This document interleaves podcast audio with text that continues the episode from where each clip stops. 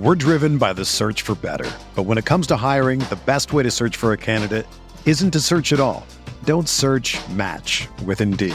Indeed is your matching and hiring platform with over three hundred fifty million global monthly visitors, according to Indeed data, and a matching engine that helps you find quality candidates fast. Ditch the busy work. Use Indeed for scheduling, screening, and messaging so you can connect with candidates faster. Leveraging over one hundred forty million qualifications and preferences every day, Indeed's matching engine is constantly learning from your preferences. So the more you use Indeed, the better it gets. Join more than three point five million businesses worldwide that use Indeed to hire great talent fast. And listeners of this show will get a seventy-five dollars sponsored job credit to get your jobs more visibility at Indeed.com slash Blue Wire. Just go to Indeed.com slash Blue Wire right now and support our show by saying that you heard about Indeed on this podcast. That's Indeed.com slash Blue Wire. Terms and conditions apply. Need to hire? You need Indeed. This podcast episode is brought to you by Coors Light. These days, everything is go, go, go. It's nonstop hustle all the time. Work, friends, family expect you to be on twenty-four seven. Well, sometimes you just need to reach for a Coors Light because it's made to chill. Coors Light is cold lagered, cold filtered, and cold packaged. It's as crisp and refreshing as the Colorado Rockies. It is literally made to chill. Coors Light is the one I choose when I need to unwind. So when you want to hit reset, reach for the beer that's made to chill. Get Coors Light in the new look delivered straight to your door with Drizzly or Instacart. Celebrate responsibly. Coors Brewing Company, Golden, Colorado. I'm Chiney Ogwumike. I'm Lisa Leslie, and we're very excited to tell you about our new podcast with Blue Wire, Front and Center. Lisa and I are breaking down what's going on in our lives, in the world, and keeping it one hundred. We're also learning from amazing guests as well, like Emmanuel Acho. People that show love to me, I forever got their back. Vivica A. Fox. If the foundation isn't right, then the rest of it's going to go wrong from there. And more. Subscribe to Front and Center today. Blue Wire. New England sending Q B Jimmy Garoppolo to forty-niners. We believe we found the right guy. Garoppolo, quick pass, caught by Kittle. He dives, and he's in. Touchdown, forty-niners. Kittle is gonna go.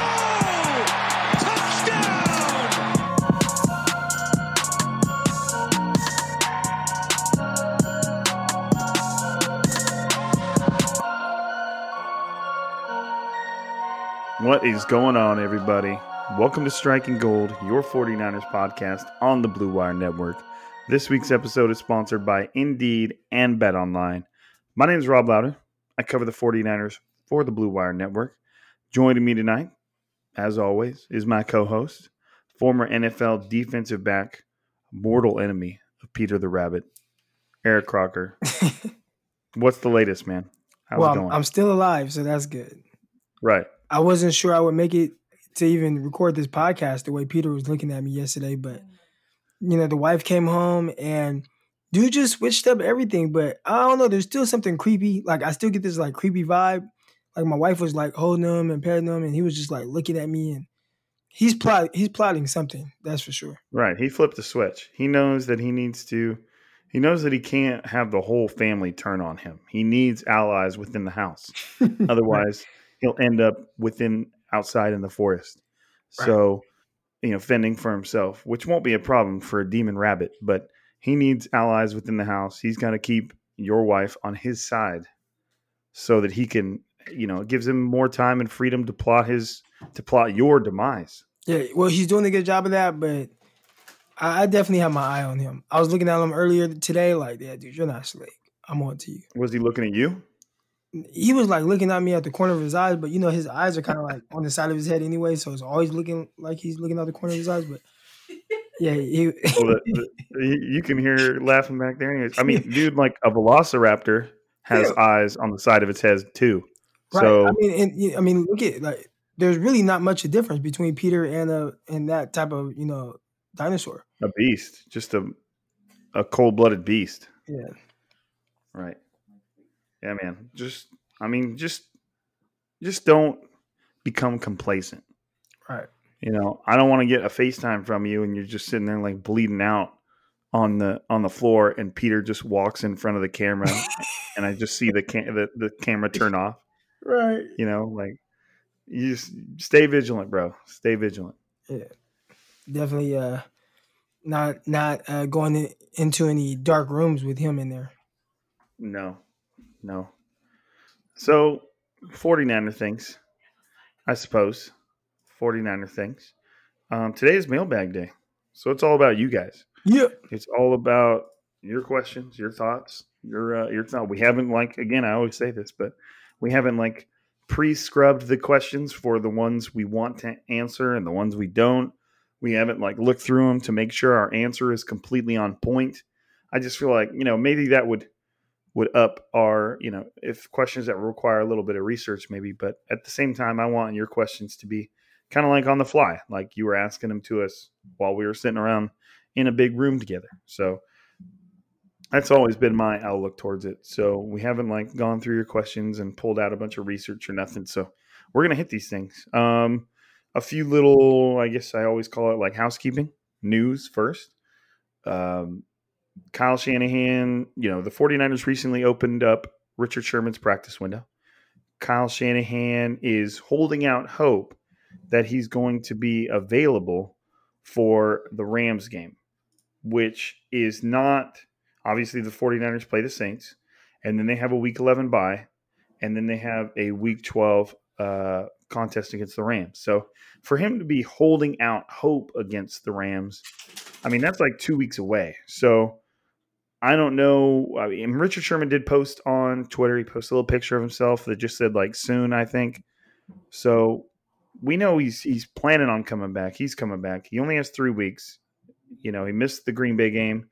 Uh, he would have missed the Saints game. And I believe a bye week doesn't count towards the I R or the little practice window, I believe.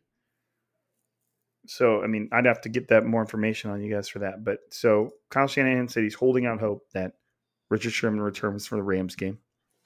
We kind of talked about that yesterday, about the fact that we believe he would step in in place of Emmanuel Moseley to work along with Jason Verrett. Uh, Raheem Mostert is a no-go this week. Uh, both he and, and Tevin Coleman are out versus the Rams, so it'll likely be the uh, Jerick McKinnon slash Jermichael Hasty show, I assume. Uh, the 49ers were not awarded... Although Ian Rapoport did say they put in a claim, the 49ers were not awarded former Falcons pass rusher Takk McKinley. I think Kyle Shanahan tried to play it off like they didn't put in a claim, but Rapoport yeah, said they did. What, what, what, what exactly did he say? He just said he, he said that he didn't think they put in a, a claim and, and he didn't think they were going that direction. But then... And and the Bengals ended up claiming him. So nobody had a shot. Like the 49ers still didn't have a shot um, because the Bengals are up towards the top of the order. But uh, Kyle Shanahan said he didn't think they were going that direction. And then Rapoport later tweeted that the 49ers did indeed put in a claim. And I'd have to go find it. But I believe if if I'm not mistaken, if the Bengals wouldn't have claimed him, and the then the 49ers would have got him. Let me see. I'm trying to find that tweet right now, and he's got so many of them. Okay. What if Takk McKinley wasn't claimed by the Bengals? Sources said that the Raiders, Browns, and 49ers also put in claims since he won out. I believe the 49ers are above, or excuse me, yeah, above those other teams on the waiver order. Correct. So the 49ers would have got him if the Bengals didn't. Now, if they did indeed put in a claim as Ian Rapoport suggests. So, I mean, that's cool, I guess. I mean, the guy was kind of being weird, you know, like basically calling out his team on Twitter and stuff. But, I mean, yeah. It's obviously a position that the 49ers need. Yeah, nah, he, he was a little upset, and it seemed like he definitely wanted out of Atlanta. Right. He even right. called them, basically said that they were stupid for not trading him when he, he had more value. Right, something about a second-round pick, and, and then rumors this year were they weren't trading him, you know, for a lesser pick when they could have traded him last year for yeah. a second-round pick. It was kind of all over the place. I could see that being a lot of teams' reasons for not claiming him. They just they don't want their shit aired on, on social media. Right. You know, so, but I, that doesn't deny the talent on the field, but who knows? Who knows? And who knows if the 49ers did actually put in a claim for him. I would probably believe Kyle Shanahan is, was kind of like lying over Ian Rapoport lying, just because Kyle Shanahan seems like he would do shit like that. You know, but who knows? Who knows? Kendrick Bourne, Mister Positive, negative, negative, negative, positive. Who knows? uh, Kyle Shanahan, he's hoping Kendrick Bourne is able to come back to practice later this week. Um, he is apparently asymptomatic, which means he has no symptoms despite testing positive for covid nineteen. Um, so he would have been in isolation all this time. I know that the, it's it's like ten days, so this all counts. So they're thinking that he may be able to uh, to get on the field soon so that he can travel to New Orleans and be available for the game on Sunday. So that's looking like where it's trending, but who knows with that guy? He could test negative and positive again or something. I don't know. That's just a really weird, weird situation. Yeah, nah, definitely, definitely weird. I'm still confused by the whole thing. It's like, you know, but hopefully, you know, it all clears. And even if it doesn't, I mean, at least, you know, obviously we want him to be healthy, but, you know, we've seen uh, we would get a chance to see a little bit more of Richie James. So, you know, that's a right, nice right, little consolation prize. And that was kind of our, our, I mean, the way we kind of leaned towards the Richie James situation. Like, if Kendrick Bourne can't play, then then there's no reason we shouldn't see more Richie James, you know. Whereas if it's the inverse, you know, I, I, I didn't really think that Richie James' performance against the Packers really moved the needle, like would would kick Kendrick Bourne to the bench. Maybe they try and get him involved a little bit more. But if Kendrick Bourne's not playing, then there's no reason to not see more Richie James after what he did. So, um, forty. All right, lastly, 49ers just straight up practice report. Um, did not practice today. Tevin Coleman, Demetrius Flanagan Foles with a hamstring. Tevin Coleman was a knee. Debo Samuel still not pla- practicing with his hamstring. Uh, Trent Taylor is now out with a back injury, who at one point was the 49ers' only healthy receiver. Uh, K'Waun Williams is still out with his ankle, uh, which Shanahan said it was going to be a while. And lastly, limited was River Craycraft, who looks like he made it, might have uh, pulled his quad a little bit. So still plenty of players dinged up, you know, and that doesn't really include anybody on injured reserve. I thought the 49ers put K'Waun Williams on injured reserve. Maybe I'm wrong. It's, it, you can't blame me for losing track at this point, because it is a swinging door between the 49ers and injured reserve. Players yeah. are constantly walking in. Players are constantly walking out. So it's been tough. All right. Yeah. Is it mailbag time, Crocker? It's mailbag time, baby. All right. So we're going to go back and forth. You go, I go, you go. And obviously we both answer the questions, but I'll, I'll lead off with you. All right. All right. We got Adam Coates. Coates 49er. What percent, what percentage would you put on the 49ers moving on from Jimmy G after the twenty twenty N F L season? If they move on, which rookie quarterback do you see them, see them being able to pick up? All right. Uh, I'd set it out. No, if, hold on. Hold on. I read the question wrong. Which okay. rookie quarterback do you see being able to pick up Kyle Shanahan's offensive playbook in year one? I mean. Okay. I see what you're saying. Right. So, so when it comes to, you know, the chances of Garoppolo still being on the roster, I'd say it's fifty-fifty. Um, you know, a lot of different things yep, play into sure. that. Yeah. No, you're well, okay. You good? Yeah, I was like, "What am I?" Did, did Peter? Did Peter get you? All right. So, um, I'd say fifty-fifty. I think, you know, obviously a lot of different things play into that. Um, you know, how he finishes off the year, if he's able to. Um, what quarterbacks are available on the free agent market as like kind of a holdover, and then obviously like, you know, where the 49ers land heading into the draft, to kind of know if they have a chance at any guys that they feel like they really want. Now, as far as guys who can, you know, pick up the Kyle Shanahan playbook, what really is Kyle Shanahan's playbook, right? Um, we've seen him run a variety of offenses. Um, you know, when you go back to the Houston Texans, it was like air out everything, right? It was like throwing the ball downfield, Andre Johnson going for a bunch of yards. Um, Andre Johnson actually had his two best years of his career under Kyle Shanahan. Obviously, Matt Schaub played extremely well. Um, and then you kind of fast forward a little bit to the Redskins, and it was like a, a read option type offense. And they did still throw the ball downfield, but a lot of it was uh, predicated on R G three being able to move and run and do things on the move. So um, totally different offense than what he ran in Houston. And then fast forward to the offense in Atlanta. And there it was more like what he had in Houston, where throwing the ball downfield a lot, throwing the ball um, and spreading it around, um, using guys in space, like doing a lot of the, I think the things you ideally want him to see, he did a lot of those. And then go to the 49ers, and it's a much quicker offense, right? Ball out of the hands right now, a lot of uh, quick throws, slants, uh, screens, Um, a lot of misdirection, you know, totally different than a lot of what he did in uh, Atlanta, like not so much downfield stuff. So it seems like Kyle Shanahan does a really good job of uh, adjusting to the players he has, adjusting to his quarterback. And I think he does a good job of kind of being able to maximize his quarterback's potential. Now, obviously, or ability at that time. Now, say you bring in a young quarterback.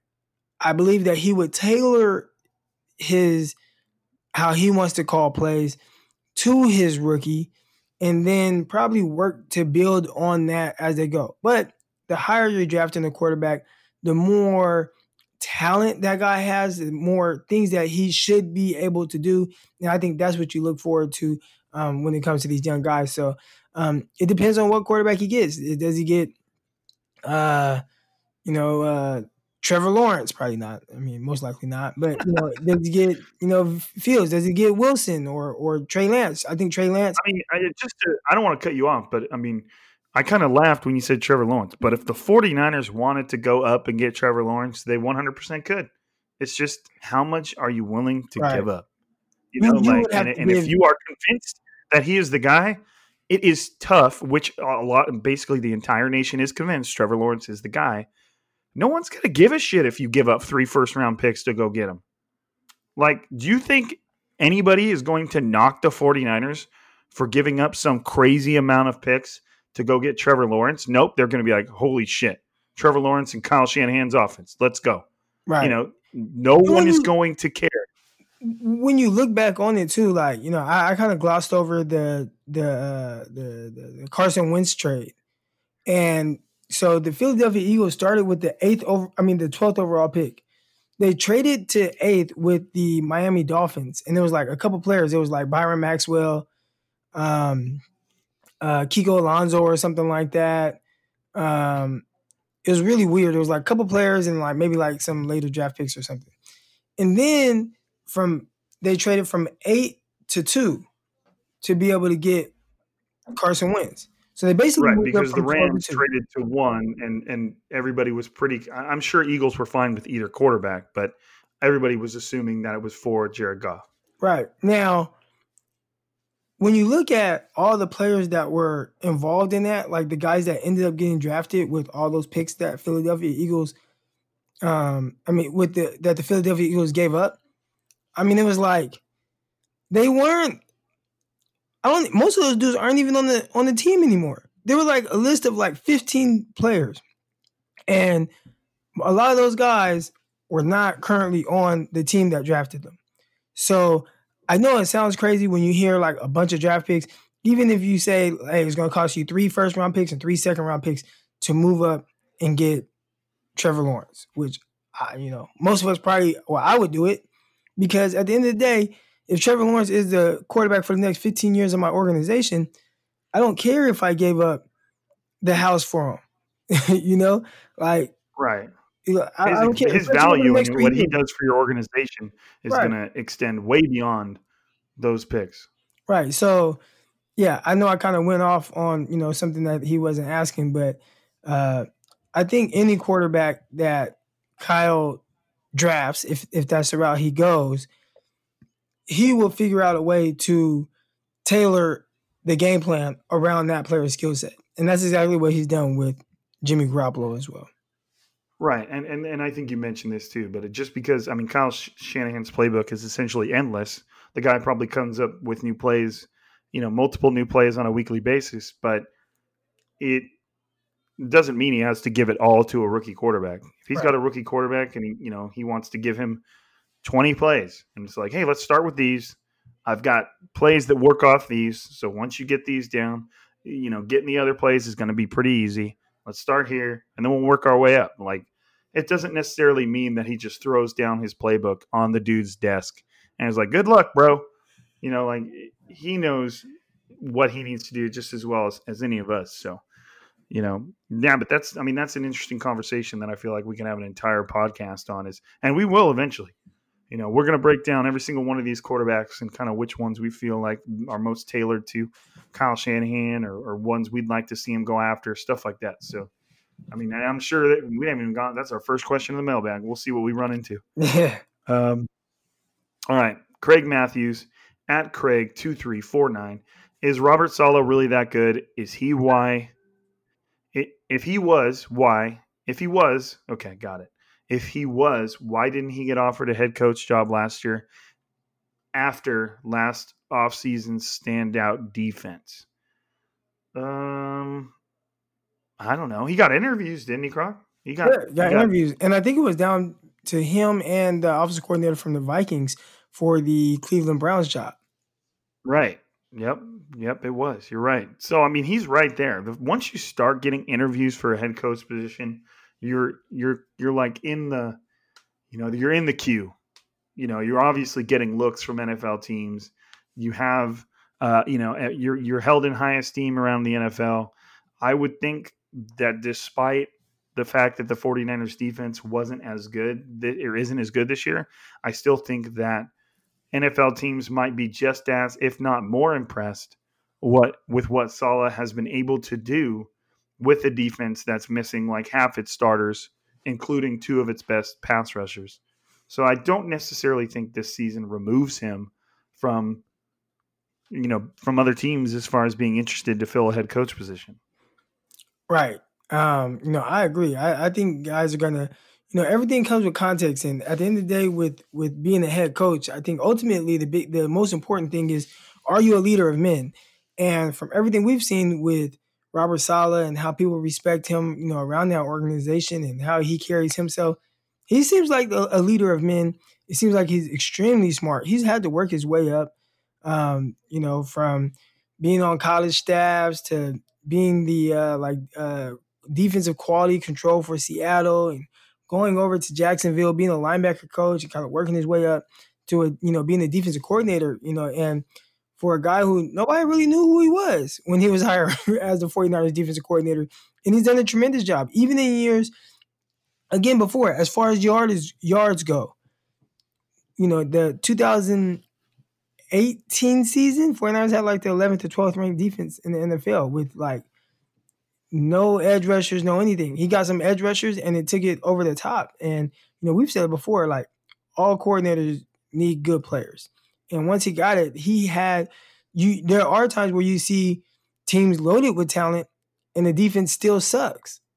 And I think he's done a really good job of keeping everything together for the most part. Obviously, like, you know, there, there's some games here and there, but for the most part, it seems like he comes in with a really good plan and he's able to adjust very well. So um, I think he's he's a, an extremely good coach. Right. Yeah. And I, and I don't think the league is, is being is done being interested in him, in him either. So, you know, stay tuned. All right. Hughes Janus Senior at Janus Hugh. How is it that the 49ers staff doesn't realize how much Eric Armstead sucks? Um. I'm not really sure that Eric Armstead sucks. I don't think he sucks. I don't, I don't think – I mean, obviously that question could have been asked with a little bit of jest or a little bit of uh, I'm a punk ass on Twitter type of deal. But, um, you know, like I, I think Eric Armstead's fine. I mean, look at – if if you looked at the 49ers defensive front right now and you had to choose one player to focus your efforts on, who would it be, Crocker? It would be Eric Armstead. Right. So he doesn't have Nick Bosa. He doesn't have, uh, you know, um, DeForest Buckner. He doesn't have D Ford.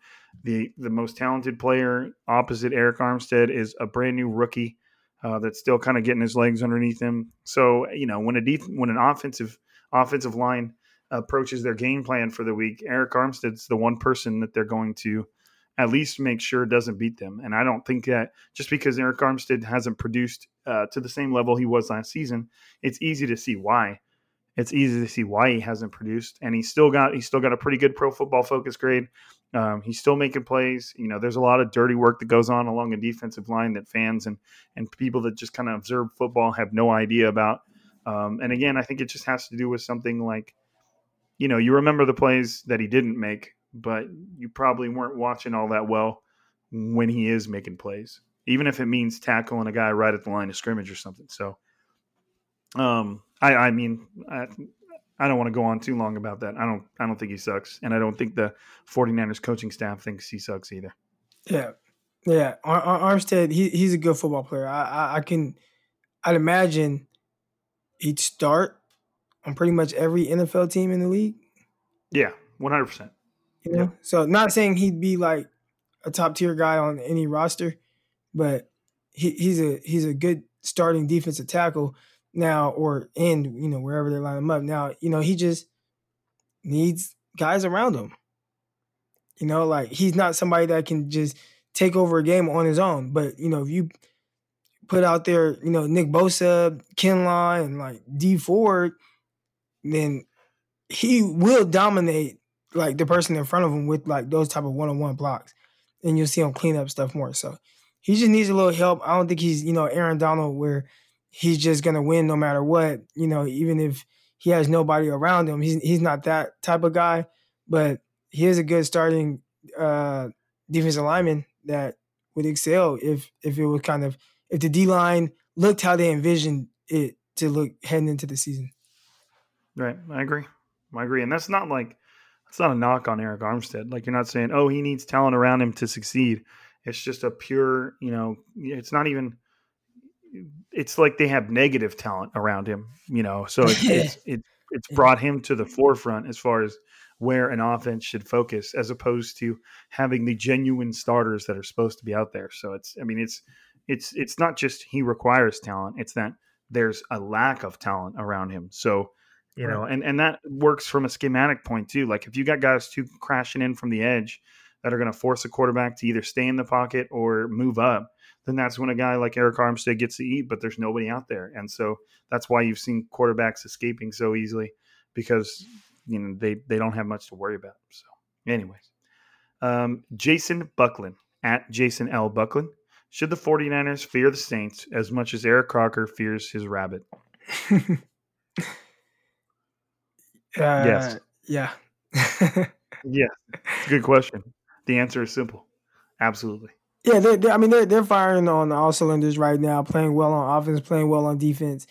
Um, you know, and that's tough. Like, a team like 49ers, you got to come out. And, and I, if if the 49ers were a little healthier, if the 49ers were as healthy as the Saints, then no. But considering the where the 49ers are right now, they need help. Right. Yep, yep, yep. Um, Ahmad Otala, at Ahmad eighty. Hey guys, last time I sent a question, I added Jimmy G lacked killer instinct. Maybe I should have said consistency. What's the likelihood we draft a Q B in the first round? Thoughts on the B Y U quarterback? And do you think they'll keep Jimmy next year, seeing as his cap hit isn't terrible to placehold for a rookie quarterback? Um, it's still definitely too much. Lacking consistently for sure. Yeah, the, the the contract is still too much. If you, like because if you draft a quarterback high. Like, say 49ers use their resources to draft a quarterback at the top of the first round. It's still a decent amount of money that that player gets, and they get a lot of it in that first year. So when you kind of couple that with the money that Garoppolo will be making, that's a lot of money kind of poured into your quarterback position. So um, that that makes it a little tough. That makes it a little tough. I, I think they only – yeah, that's, that's tough with where the 49ers roster is currently.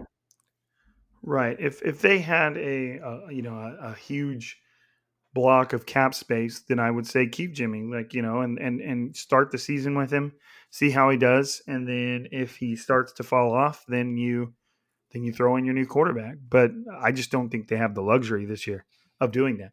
They don't have enough money. They're gonna if if if they are if they are set on moving on at quarterback, then they really can't keep Jimmy G, because uh, that money is going to go – the amount of money Jimmy G is making is going to go to re-signing. Like you could – with with Jimmy G's money, you could re-sign um, Trent Williams and Fred Warner. You know, like just – and you might be able to do more with it. You probably could, you know, and the, with the way they swing contracts these days. But, I mean, that right there tells you all you need to know. If they know that he's not their future, then you, they're going to need that money to re-sign guys that they that are their future. So it's just that simple. It may put them in a, a rough spot for a year or two, but, you know, it's all about the long term. Um, thoughts on the B Y U quarterback? Man, he's smooth. You mentioned him before I really started focusing on him, Croc, but Zach Wilson is smooth. He's a and he's got arm talent. You know, I know yeah. I've I've seen people mention his his mechanics, and sometimes they will they will leave him because he knows that his arm will do it. But I remember people saying the exact same thing about Patrick Mahomes, and I'm not saying Zach Wilson is Patrick Mahomes, but I mean he has got arm talent. Like he can just sling that thing. He makes all the N F L throws, you know, far side of the field, um, out routes and curls and, you know, stuff like that. So I like it. I yeah, like it. I, I like it too. And nah, he might I, be I, playing I, himself out of reach, but I, again, I'm I, I'm re- let's say the 49ers get what they get right now, and like a fifteenth overall pick, nobody's out of reach. It's right. Just, do you want them? You know, how bad do you want them?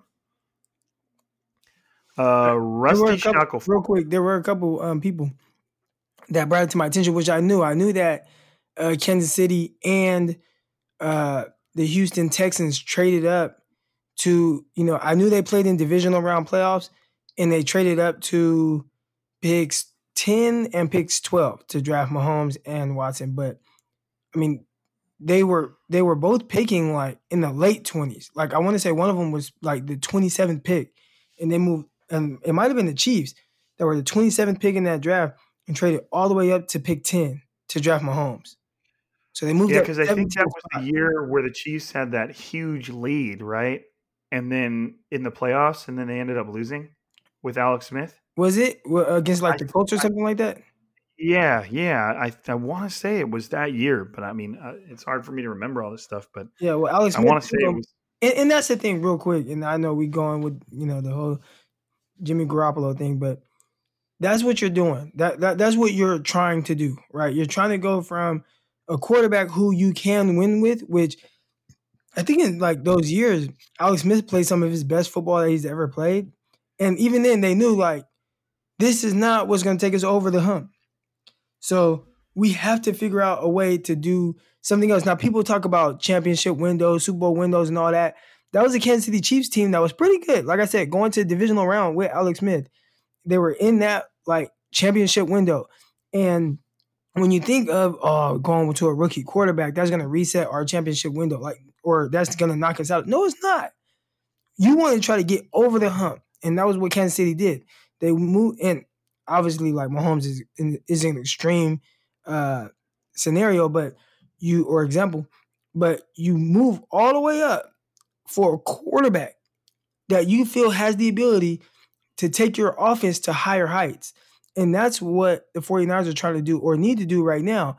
And not to, you know, rag on Garoppolo, but they have to figure out a way to get this offense to higher heights. Like when things aren't going your way, when you're down twenty-four zero in the in the in the playoffs, can your quarterback throw the ball around to bring you back? Right? We saw Mahomes do that. When you're down ten points in the Super Bowl, can your quarterback throw the ball? Like in every playoff game, in the Texans game, uh, Houston game, uh, or no, hold on, hold on, Titans game, excuse me, Titans, Texans, and 49ers game, they were down double digits in each game, and their quarterback was able to throw the ball around to bring them back. Like you need that type of ability from your quarterback, and you need your quarterback to be able to overcome circumstances that are not ideal. And that's what you're trying to do. Will Alex Smith have been able to do that? Hell no. Hell no. Hell no. And they knew it. So they went out and they got somebody that could take their offense to higher heights. And I think that's what 49ers need to do. And you move up and you do whatever you have to do to get that guy. I agree. Hell yeah. Uh, Rusty Shackelford at nine one six Marengo. What position do you see the 49ers targeting early in the draft? Guard, cornerback, quarterback, or other? If it's not quarterback, then I see it either being interior offensive line or corner. I, I would say corner. I, I would yeah. say, you know, you it, it, you know, excluding the quarterback position, or say they just, okay, they decide to stay with Garoppolo, um, get me somebody like J C Horn, right? Kind of go out there and, and, you know, I talked about liking Moseley. I talked about liking Verrett. But, you know, you go and you get one of these top-tier cornerbacks, and you have your starter for the next, you know, eight to ten years. That's what you would hope. So um, that's what I would do. Yeah, I mean, they haven't poured that type of resources into the cornerback position or the interior line, but that you need you need you need somebody at corner that that can take on some tough challenges, and uh, I I would kind of go that route. Yep, I agree. All right, let's hit up our uh, let's hit up our sponsors real quick. We'll get them through, and then we will get right back to our mailbag. We still got plenty of questions to hit up. Coming right up.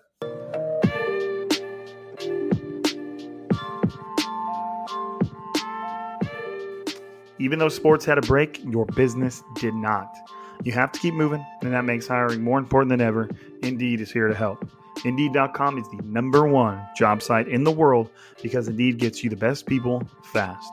Unlike other sites, Indeed gives you full control and payment flexibility over your hiring.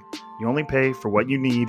You can pause your account at any time, and there are no long-term contracts. Plus, Indeed provides powerful tools to make your search that much easier, like sponsored jobs, which are shown to be three and a half times more likely to result in a hire, with seventy-three percent of online job seekers visiting Indeed each month.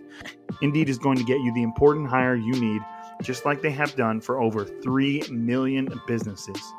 Right now, Indeed is offering our listeners a free seventy-five dollars credit to boost your job post, which means more quality candidates will see it fast. Try Indeed out with a free seventy-five dollars credit at Indeed.com slash Blue Wire. This is their best offer available anywhere. Go right now to Indeed.com slash Blue Wire. Terms and conditions do apply. Offers valid through December thirty-first. And of course, we got Bet Online. Football's back. It's in full swing. We're halfway through the season. You might not be at a game this year, but you can still be in on the action at Bet Online. Bet Online's going the extra mile to make sure you can get in on every possible chance to win this season. From game spreads and totals to team, player, coaching props, BetOnline gives you more options to wager than anywhere else. You can get in on the season opening bonuses today and start off wagering on wins, division, and championship futures all day, every day. Head to BetOnline today and take advantage of all the great sign-up bonuses. Don't forget to use promo code BlueWire at bet online dot a g. That's BlueWire. It's all one word, B L U E W I R E. BetOnline is your online sportsbook experts.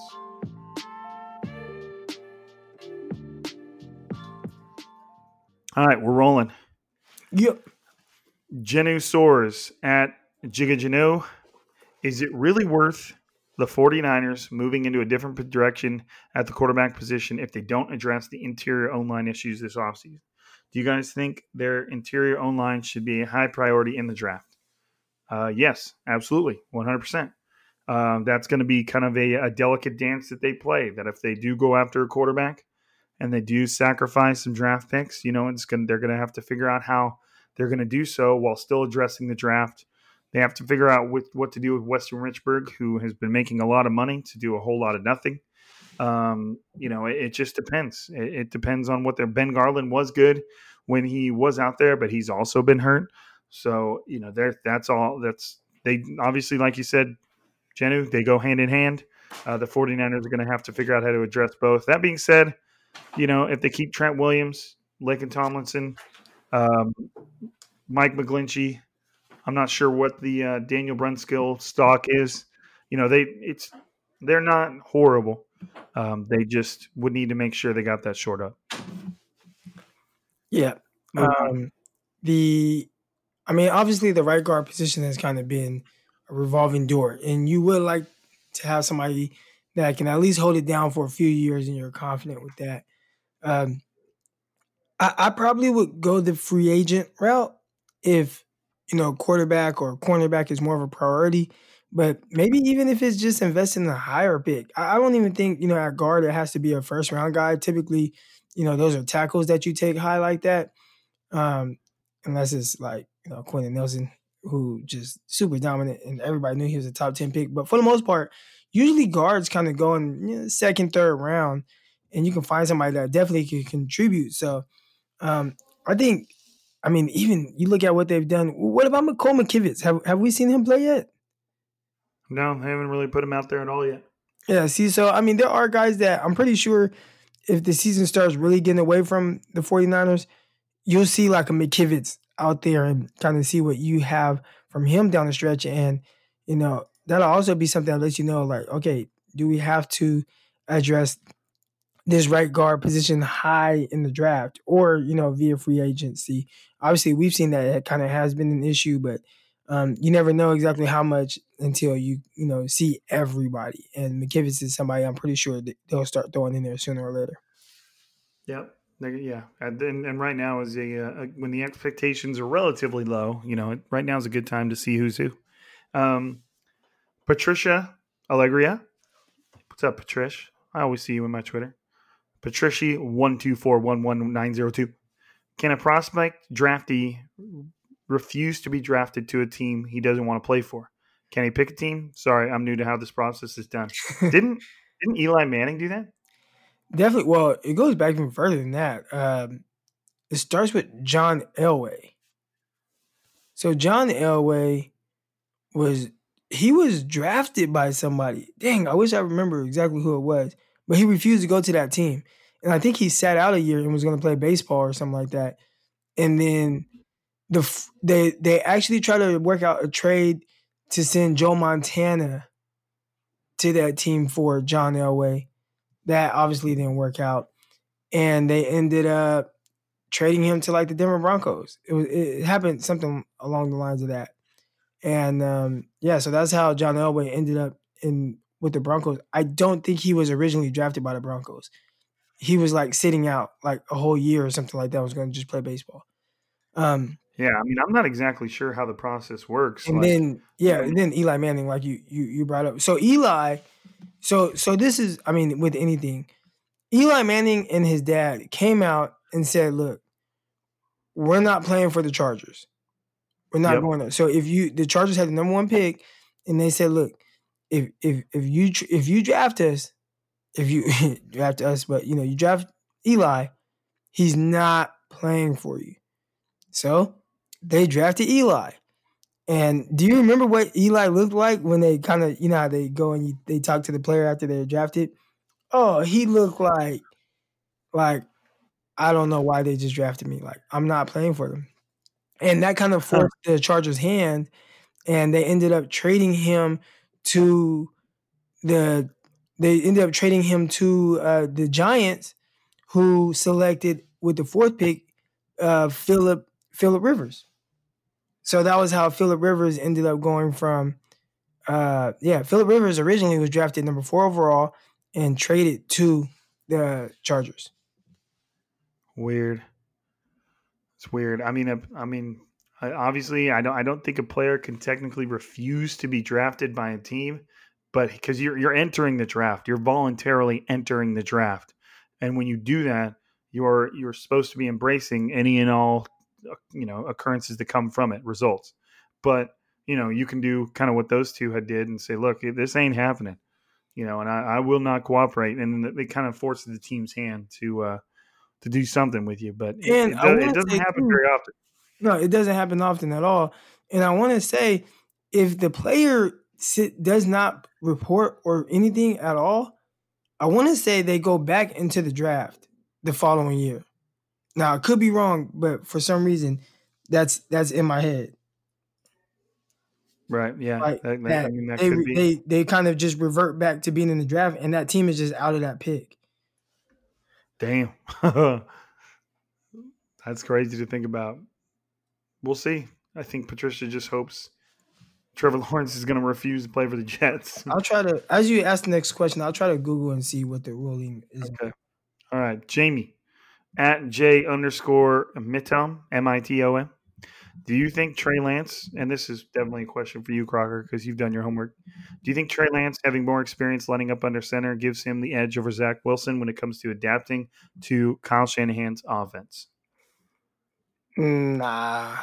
Um, a lot of these teams, actually, I've seen it more often now that some quarterbacks are going under center, so it is it is at least a little more familiar than um, than what we, we, you know in recent years. But yeah, I think it does help Lance just because you've seen it, and with Wilson, it would be something that he has to learn. But I mean, we're looking at Justin Herbert right now, and he didn't play under center at all at Oregon, and he's doing just Dude, fine. Looks hella good. Yeah, hella good.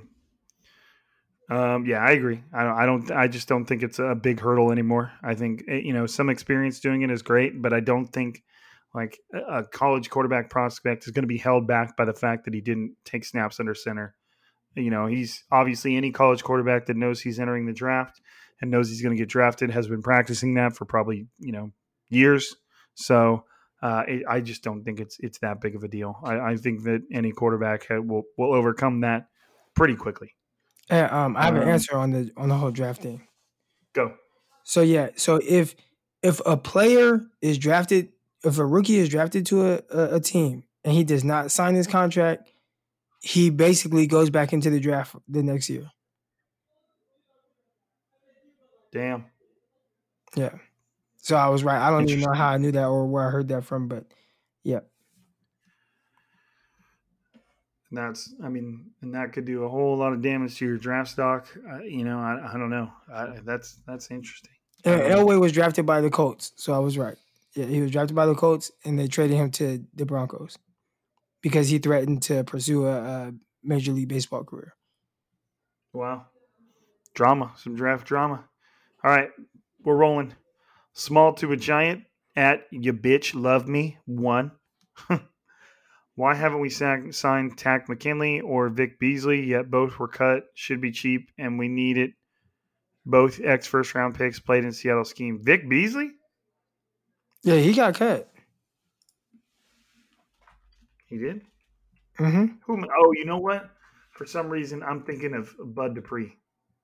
I, I got those two names mixed up. I was yeah, like, nah, what? He's balling over there at the Steelers. Yeah, I was like, how the hell's it? Okay. Yeah. I mean, nobody signed Vic Beasley. So I, I don't know what, what, you know, I don't know what's keeping teams from signing him. You know, he's a pretty, he was at one point, he was a very impressive little speed rusher, but I don't know. I mean, I can look at his, his stats and see kind of where he's gone. He only played five games this year. I guess, you know, I guess that would be the case. He didn't really get a whole lot of snaps. Last year, he had eight sacks. You know, twelve quarterback hits, eight tackles for loss. I don't know. You know, that's a good question. I don't know what happened to Vic Beasley. I feel like I should know, but I don't know. But Takk McKinley, obviously, we already talked about that. He was claimed on waivers. He wasn't a free agent. Uh, had to go through the waiver process. Um, Brian Williams at B Will two two eight eight underscore N one G. What is the likelihood we see D Ford again this season? Also, what are the things you're looking for forward from seeing from the team during the second half of the season? Um, I'll handle the first one. I don't. I don't think we're going to see D Ford again this season. I know. Well, hold on, Crocker. You re- it wasn't that long ago when you when you answered somebody about D Ford saying we'd see him again this season. Do you think we will? I hope so. But now, now all like every time you say that, I laugh because and it, and it makes it sound more realistic, just because it's funny. But, um, yeah, I don't, I don't think they, I don't think he plays again this season. I think I wouldn't be surprised if he retired after this year with the way injuries are just, you know, keeping him from really doing anything. I don't know, you know, you a lot of N F L players are really stubborn when it comes to that moment, but it just kind of seems like we're we're near that time for D Ford. I don't, I don't know. Um, and this here's a good one for you, Grog. What are what are you looking for? I think we, we we've kind of talked about this, but what are you looking forward to seeing from the team during the second half of this season? What do you want to see? I, I mean, it. I guess compete. The, well, the 49ers aren't out of the playoff con, contention, so it's it's really tough because it feels like the season's just completely over, and at that point, you just want to see like, all right, who's going to be the guy guys that are going to contribute next year. But the if the 49ers start, you know, kind of getting a little healthier, they might be able to string together some wins. I mean, you just never know. And, I mean, it's tough right now. Um, 49ers are, what, four and five? You lose, you're four and six? Yeah, I don't know. It's tough. I guess just I want to see the young guys. Like, right, I, I want to see, like, Kinlaw get a few sacks. I want to see Ayuk uh, continue to progress as, you know, a, a receiver and really, like, the, the go-to guy. Those are probably the two things I'm looking forward to seeing the most. Yep, I agree. And I think that was kind of our general consensus, is just see the try and put players in a position to uh, to show you what they got and what they can do for you next year, because, you know, with the injuries, it is what it is. There's nothing the 49ers can control about that. Sure, they could make some miracle run, but just put guys in a position to succeed, guys that, you know, either you just want to see, see what they're capable of, or you want to see if they should be a part of your plans next year. Just give everybody a chance to clarify that for you in the front office, and, and just roll. Um, Devontae, at Devontae Nunnery, should I start the Saints defense versus the 49ers? Absolutely. Croc? Well, um, what was the question again? It's a fantasy question. Should he start the Saints defense against the 49ers? Yeah, with Nick Mullins, I mean, it's kind of kind of goes under the radar, but Nick Mullins is a turnover machine. He turns the ball yeah. over a lot at an alarming rate. And it's not just this year. I mean, like, as long as he's been quarterbacking for the 49ers, he turns the ball over a lot, whether it's fumbles, interceptions, you know, whatever. We we see it every game.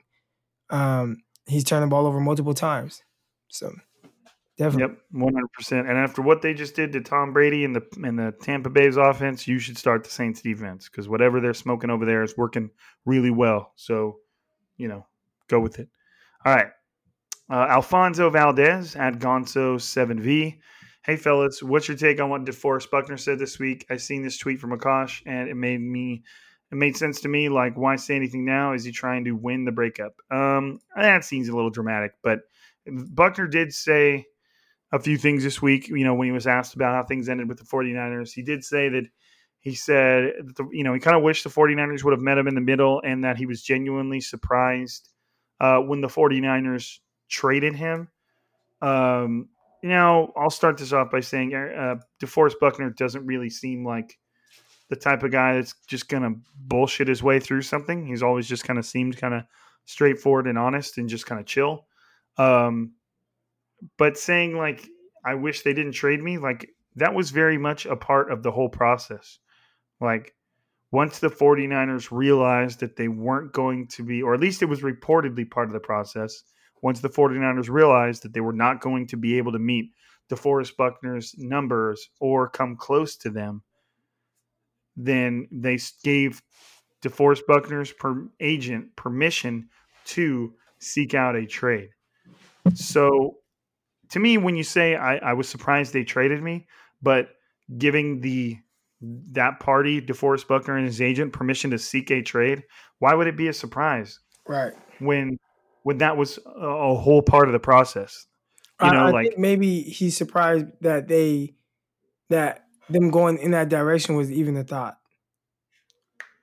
And while I do agree that that's how I felt at the time, I thought DeForest Buckner was like, you know, kind of like a Justin Smith type of player. Like, you keep this guy around and you keep him until he no longer wants to play football. But with the 49ers in the position they were in and the amount of money they didn't have, and the other people that need to be played, and the fact that they got a thirteenth overall pick for him, I thought it, you know, it all made sense pretty quickly. You know, they got the thirteenth overall pick for DeForest Buckner. That's, it says something about Buckner's talent, but it also, I, I believe they were compensated fairly.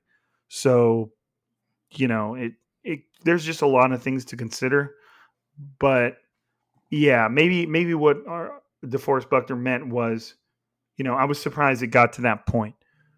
You know, I was surprised they even let me walk out the door after, you know, essentially after how well he played and how much he poured into this organization. Um, it still was a surprise to see him trade. It, it was a surprise, but it, it, it all made sense, if that still makes sense. Right. You know, it, it was a surprise that you would let go of a player that talented, but it didn't take a genius to see the situation and what they were presented with. And, you know, They they had a couple different ways to go, and they chose one of them, you know, and that's kind of the way it went. I don't necessarily the think the 49ers acted in bad faith. You know, like I don't think the, the, the, you know, if you're seeking out a trade, then it's not a surprise when you get traded. So, you know, kind of just how the situation unfolded. I don't think anybody is in the wrong. DeForest Buckner's playing great. He's getting paid a shit ton of money. You know, obviously the 49ers, it would seem like they have the shit end of the deal because of how things have unfolded, but the 49ers got destroyed by injuries. If the 49ers had some some talent still available on that defensive front, then they would they would probably look like both teams are firing on all cylinders. And I think K'Waun Kinlaw is like ranked third in the N F L when it comes to pressures created by a rookie. So, I mean, he's not – one of the first one is Chase Young, who's, you know, I think he was, was the second, picture, yeah. the second overall pick or the first overall pick? Second. Second, right? Because got a quarterback. Okay, cool. Yeah. So, yeah, I mean, it, to me, there's it's just kind of like, okay, Buckner said this, yeah, moving on. Because it, there's nothing about the whole situation that really seems weird. Right. It is what it is. Controversial Joe at underscore Lord Joseph Crocker. What are the 49ers giving the Jets for Trevor Lawrence? like would, I, okay, put on your G M hat, bro. If what would you give them? What would be your first offer? We'll say that. Whether or not they accept it, what would be, let's say the 49ers are at pick fifteen, the Jets are at pick one. They still have Sam Darnold. They don't necessarily feel like, you know, they might, they maybe they feel like they can get by without Trevor Lawrence. What are you offering? Three first, three seconds. Damn, that's your first offer. Well, okay, I'm even my first. Okay, three first, two seconds.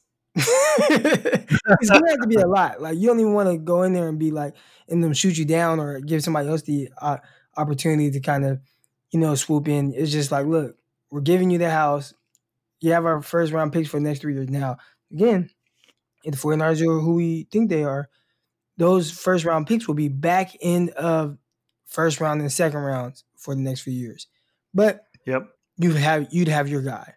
So, yeah, I mean, I, I'm giving up whatever, and um, you know, got to retain some guys. They've done a really good job of drafting later. So, you know, we're talking about fourth, fifth, sixth round picks. They've gotten guys that can contribute. They would just have to really do that over the next couple of years, which, uh, you know, I, I think they can find a few guys that can play. Um, do you think, I'm assuming that you think Trevor Lawrence is worth that? Yeah. Yeah. I, I think he's a big time talent, man. Like he's, you know, the way he can move, Um, he can make all the throws. Uh, seems like he's all about football. Like I think you just know he just seems like somebody that's going to be with the team for fifteen years. Like he seems like that type of quarterback. Now, if yeah, he goes to the Jets, you know, there's no guarantee it, it's going to last a few years. But uh, he goes to the 49ers and you pair him with Kyle Shanahan. I like that. Well, and and I do think if somebody does move up to that spot, I do think it's going to take something close to that because there's going to be, I would think there's going to be at least half a dozen teams that are serious about moving up to that spot. And and you're going to have to outbid them. So you have to be able to, and some of those teams are probably not going to be as far back as you are. So if you're the 49ers sitting right in the, towards the middle of the of the draft board, you have to you have to make it an offer that like stands out. Like something like what Croc just said. So right. They're going to have competition for that spot. Um, but to me, that's that's an option that should be realistically realistically considered. All right. Hemish Patel at Patel underscore Hemish. It's a long shot, but our record is four and five. We are a game back from a wild card spot.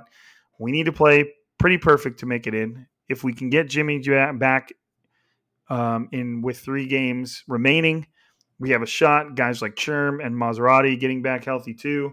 What do y'all think? I definitely think it's possible.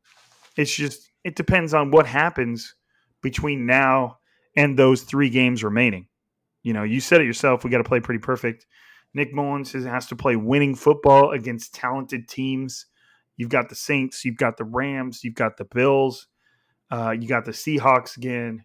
You got the Cardinals again, right? You know, like, They they have a lot of very, very good football teams coming up on that schedule that the 49ers are going to have to beat. So yes, you you are right in saying that they would have to play pretty perfect. Perfect. It's definitely doable, but it would have to be a team that we haven't seen yet under Nick Mullins. Right. I'm not very yeah. confident that, yeah, I'm, I'm just not, I can't even think that far ahead. Yeah, right, right. Yeah, it's it's tough. It'll be very tough. I mean, it could happen. Crazier things, I guess, have happened, but it's just, it's a long shot. Right. Uh, Cody Angeli at that one guy, forty-nine. Who do the 49ers bring back next season? Okay, let's head over here. I thought I pulled this up. Let me see. Um. All right, so let me just list off some of these names. You pick. You pick two, uh, Crocker. You pick two. Trent Williams, Richard Sherman, Solomon Thomas, Jaquiski Tark, Kyle Juszczyk, Tevin Coleman, Kendrick Bourne, Kiko Alonso, K'Waun Williams, Ronald Blair, Ben Garland. No, okay, I'm going to stop. No, let me – I don't want to give Trent you that many names. Williams. Okay. What's that? Trent Williams and K'Waun Williams. That's who I would pick too. Yeah. That's who I would pick too. I would probably, if, if you were moving on from Jimmy G, which, which I assume is kind of a prerequisite for keeping a lot of these guys around, um, Trent Williams, K'Waun Williams for sure. And, and I don't really think it's close. I think those are the guys. They could probably bring Ben Garland back for relatively cheap if they wanted to part ways with uh, Weston Richburg. I'm kind of looking down the list. Bring Kerry Hyder back. He's been a stud. I can't believe they're paying him five hundred fifty thousand dollars. Uh, yeah, those would be my picks as well. Those, and then I would try and uh, get Fred Warner's contract done right now. He's going to make all pro at the way he's playing right now. Yeah. It doesn't even seem like a. They're doing a good job. Like, it reminds me of like the, you know, the Heisman campaign, you know, right? Where the team is like pushing the player. It seems like the 49ers. Right. The all pro Fred thing. Yeah. They're, yeah. They're pushing Fred Warner as like all pro. Which is good, you know, because it's not, it's not bullshit. Right. He is, you know, you saw those uh, comments from, from Aaron Rodgers when they were talking after the game. He's like, He's like, look, you're the best, man.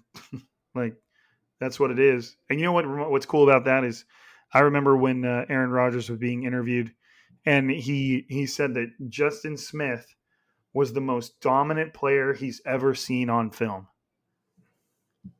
You know, like you you just like he just seems like a guy that just kind of keeps it real and has no problem shouting at other players, people he goes against and stuff. I guess that happens pretty often, but um, you know, he. I don't. I just don't think it's bullshit. I think that Aaron Rodgers legitimately believes that Fred Warner is the best linebacker in the N F L, and, and he has a case. And Fred Warner is playing like one, like a top three linebacker in the N F L now. No, um, yeah. What's up? No, I said definitely he is. Yeah, for sure. Uh, Travis, Travis, Travis. If that's Travis, that's a cool ass way of spelling Travis. But I'm gonna say it's Travis. Travis Gage. With Tart now on I R, what's the best thing to do? Move more to strong safety and see if he can play there for a future um, of Warden Moore, or start Cyprian and see if he can play there for a few years until we draft and develop a strong safety. I'm not sold as Harris being our future at strong safety. Crocker, what do you think, man? Um, I think – I mean, I've, I've said it before. I like I like Harris at strong safety. Now, are there things that, you know – with any team, you know, you'll see some, you know, growing pains with young players and stuff like that. But for the most part, I, I, I like Marcel Harris and what he brings and what I've seen on film. Obviously, like, you know, the touchdown last week that he was responsible for, you don't want to see that. And I think things like that, I look at plays like that as, a, you know, that's an easy fix. The the more you see things like that, the more you'll understand, okay, I can't do this or I can't do that. And um, so, yeah, I mean, obviously, like, yeah, get Tavares more on the field. I, I like his ability as well, but I, I don't – I'm not one of those per- people that are out there like, yeah, just kick uh, kick uh, uh, uh, Harris to the curb. No. Right. Allow him to at least compete for the role. I don't – I mean, can can Tavares more play strong safety? I mean, he likes to hit, but he's he definitely has the body of a of a, a free safety or a corner. Yeah. I mean, I, I wouldn't doubt that he'd be able to, but uh, yeah, I think ideally you want somebody with a little bit more. Yeah. little more oomph, a little more, yeah. little more thick. All right, Izzy Drastic at Izzy Drastic. What I really want to know is who's the backup Q B next season? Does Mullins or Beathard at all return, or do you believe Jimmy holds down the fort until a possibly newly drafted rookie is ready? P S. I still believe we run it back with Jimmy next year. Uh, that's reasonable. I mean, I don't know. I think I don't know, man. That's a good question. Is it Mullins? I think next year will probably be the first year where it is Mullins or Beathard. Um, I think they probably go with Mullins. Is is C J Beathard going to be a free agent? Yeah, is, is I, it that I would, time?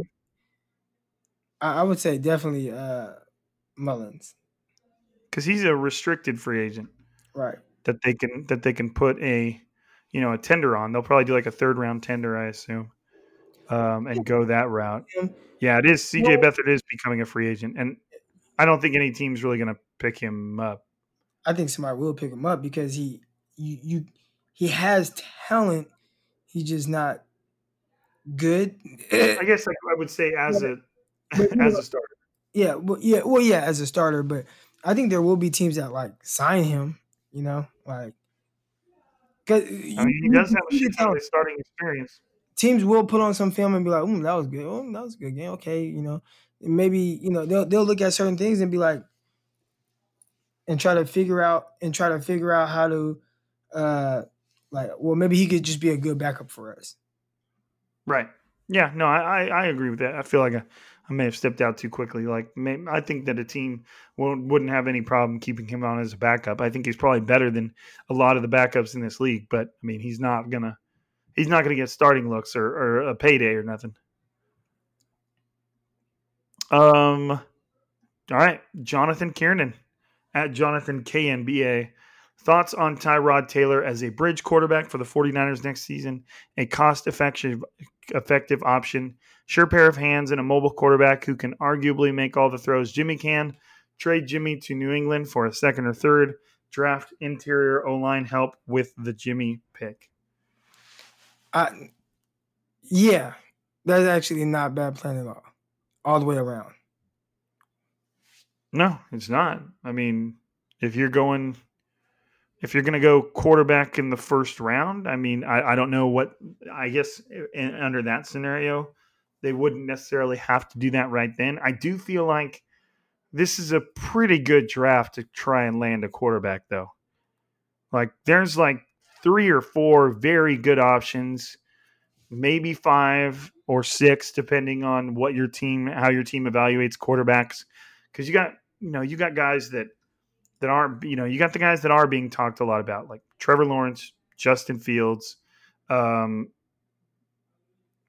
uh, Wilson, Zach Wilson, and then you got uh, what's the other guy? What's the guy from uh, the small school that so the Wentz came from? Trey Lance, uh, Trey Lance, Trask, Mac from, Jones.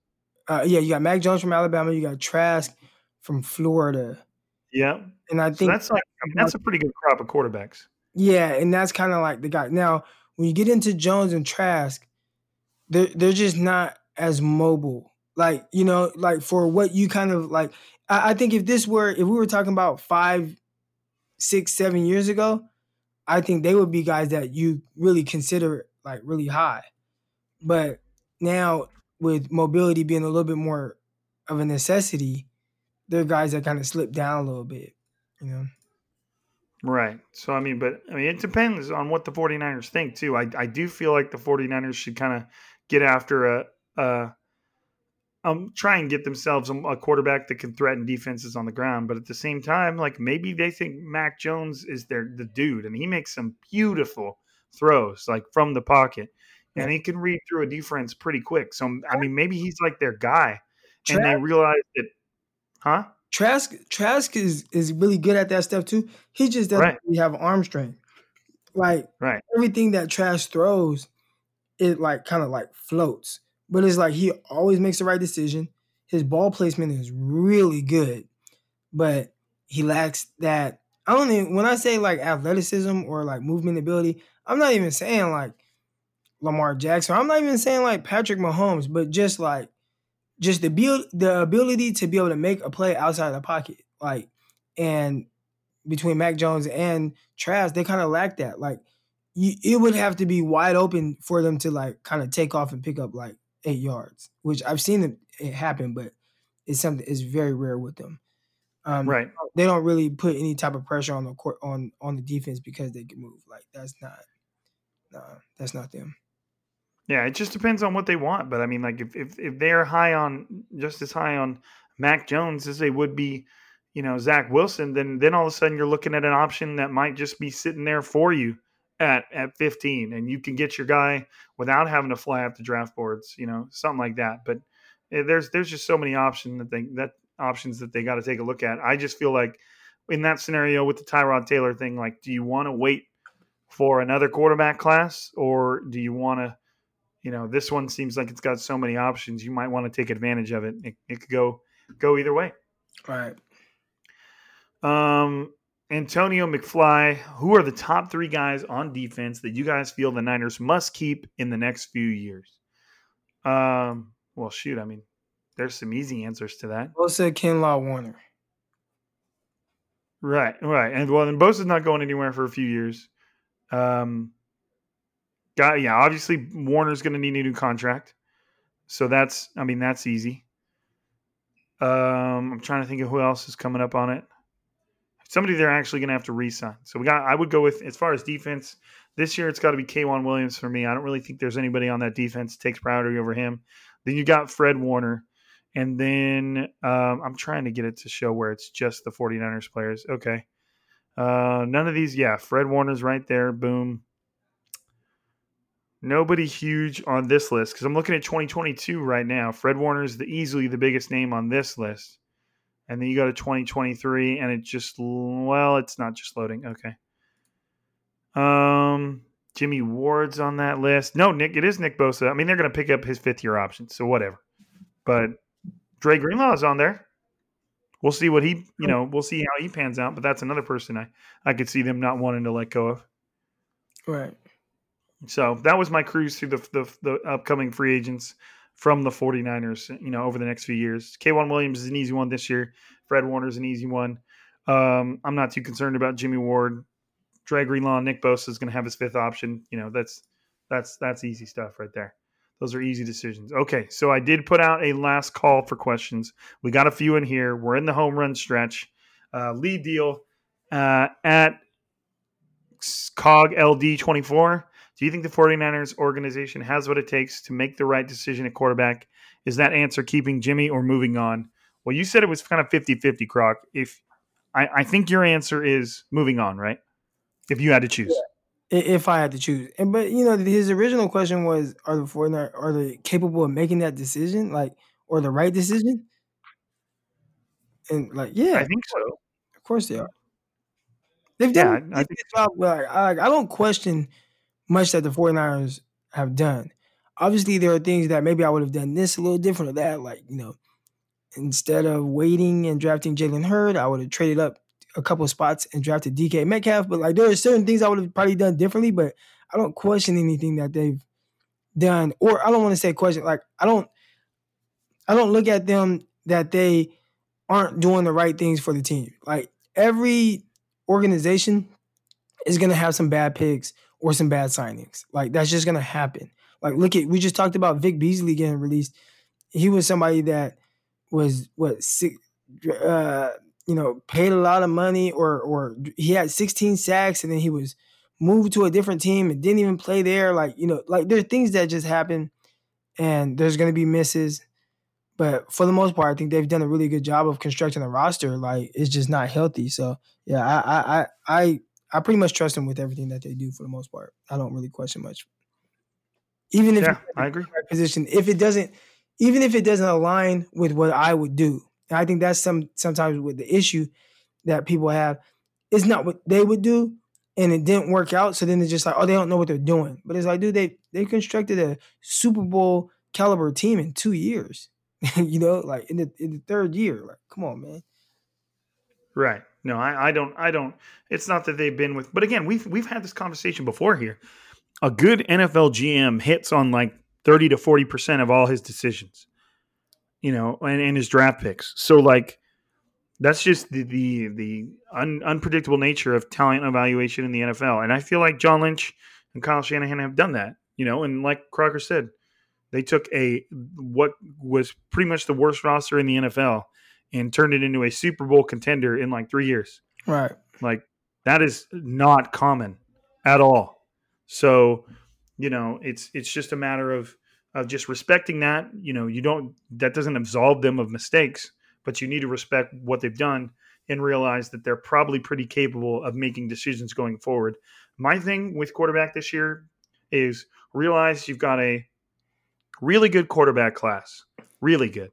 A lot of very, very solid quarterbacks. You know, there there could be five to six first-round quarterbacks go off the board. It's a great class.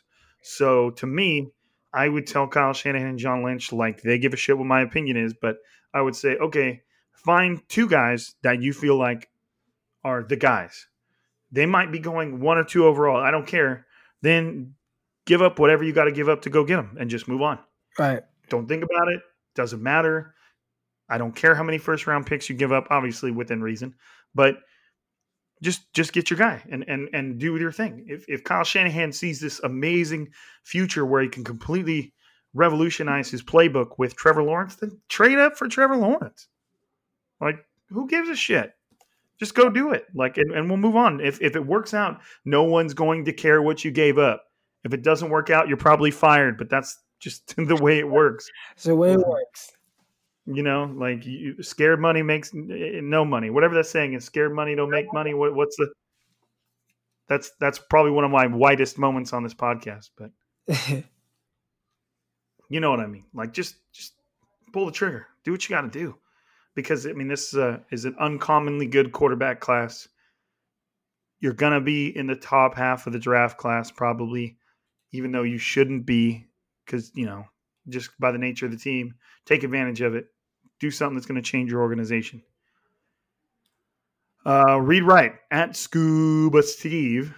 What do you think of targeting a mobile Q B? We're in a division. We're in a division with Russ and Kyler. When you get that right, dude, the take it, the advantage is incredible. And plus Kyle Shanahan. Yes, if if they can get up, which one of these, which one of these quarterbacks do you consider mobile quarterbacks, Croc? Out of the top guys. All four. Yeah. All four are. So we got Zach Wilson's definitely mobile. Um, Trevor Lawrence is obviously mobile. So uh, Trey Lance Lawrence is still pretty mobile. More, more mobile than I think people think.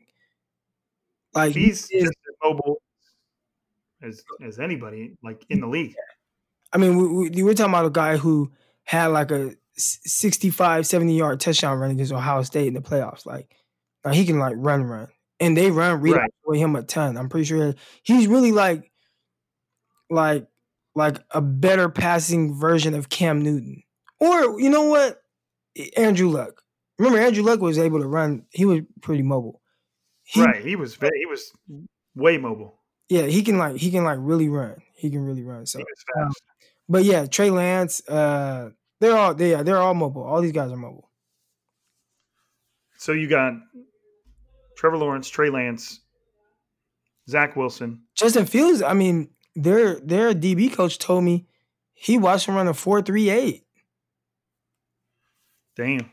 And even if they were a little off, that's still hella fast. I mean, yeah, if you, you're t- saying he ran like four five flat, like that's still hella fast for a quarterback. Plenty fast.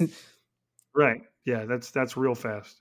That's real fast. So yeah, I mean, I do think if the 49ers can can get a mobile quarterback, they should, because you know, I don't necessarily think it should come at the cost of uh, you should still have a lot of faith as that the quarterback can make the throws you want him to make. It's not, it doesn't make up for being a bad thrower, but it's another dimension. Like you still see Russell Wilson and Kyler Murray chucking the ball and making good throws. They still got, both got crazy arms. It's not an excuse not to have an arm, but it's, it's obviously an added dimension that can completely transform the way you do things, whether it's intentional or just on broken plays. You know, a broken play with with Jimmy Garoppolo would probably typically result in either a sack or an incomplete pass, whereas a broken play with Kyler Murray or Russell Wilson can result in like a six to fifteen-yard gain. Right. You know, it's it makes a huge difference. But you guys don't need me to tell you that. All right, last one, Croc. I guess we already talked about this, but Chris wants to know, are there any updates on the Rabbit? I mean, we, we covered it, but is there any last words that you have towards towards Peter? He's up to something. He's up to something, bro. Yeah. I love it. I love it. Well, that's it, man. That's our mailbag. Every question. I think we had about twenty-five, which is which is awesome. You guys are coming up. Remember, that's you know that's the mail. However, this mailbag episode goes is on you guys. So you know, you guys have been coming through in the clutch these last three or four weeks. So yeah, it means we got to sit on here a little bit longer because we're going to hit every one of your questions, but. That's what I kind of expect when we jump on here for the mailbag, and, and I don't mind it whatsoever. So that's it. Crocker, you got any uh, any closing thoughts? We'll be back on here tomorrow to preview the Saints, but, you know. Yeah, no, nah, I mean, anything? It sounds like forty-niners quarterback position is a hot topic. I know. I know. And I'm looking forward to talking about it. You know, why not? And if they end up going with Jimmy Garoppolo, I'm not going to be upset. I just, I'm, I'm looking forward to the possibilities of, of new. I'm looking forward to the possibilities of, you know, Jimmy Garoppolo making everybody regret talking bad about him or whatever, you know, whatever, whatever comes our way. It'll be cool to watch. It'll be cool. But yeah, that's it. That's it, folks. I appreciate you guys. Thank you for listening. Thank you for sticking with us. Thank you for, for uh, asking your questions and, and making it to where we got some good content to push out to you guys. Uh, Crocker and I will be back on here tomorrow, which is Thursday for us. You guys will get that episode on Friday. We'll be breaking down the Saints game and how the forty-niners and Nick Mullins can can sock it to a team that just held the paint, or excuse me, the uh, Tom Brady and and the Bucks to three points. We'll see, we'll see, but we're gonna talk about it like they got a chance. So be ready. Um, but again, thanks everybody. I appreciate you for another day. This is Striking Gold, signing out. Peace.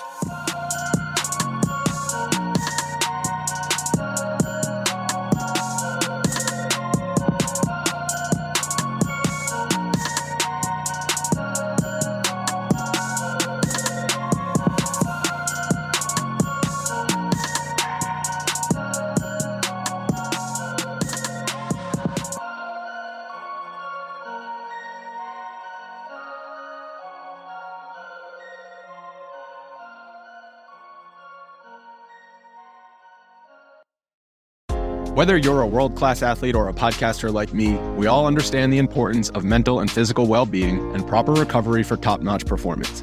That's why I'm excited that Unified Healing is sponsoring podcasts on the Blue Wire Network. Unified Healing is a new and super innovative global network of wellness centers powered by Energy Enhancement System, or E E System. If you haven't heard of the E E System yet, then you'll want to listen up. This technology promotes wellness, deep relaxation, purification, and rejuvenation. Wherever you are across the globe, access to a center is easy and affordable. Interested in experiencing the E E System technology for yourself? Go to unifiedhealing.com slash bluewire to learn more and find a center near you. That's unified, U N I F Y D, healing.com slash bluewire. No material or testimonials on the Unified Healing website are intended to be viewed as medical advice or a substitute for professional medical advice, diagnosis, or treatment. Always seek the advice of your physician or other qualified healthcare provider with any questions you may have regarding a medical condition or treatment and before undertaking a new healthcare regimen, including E E System.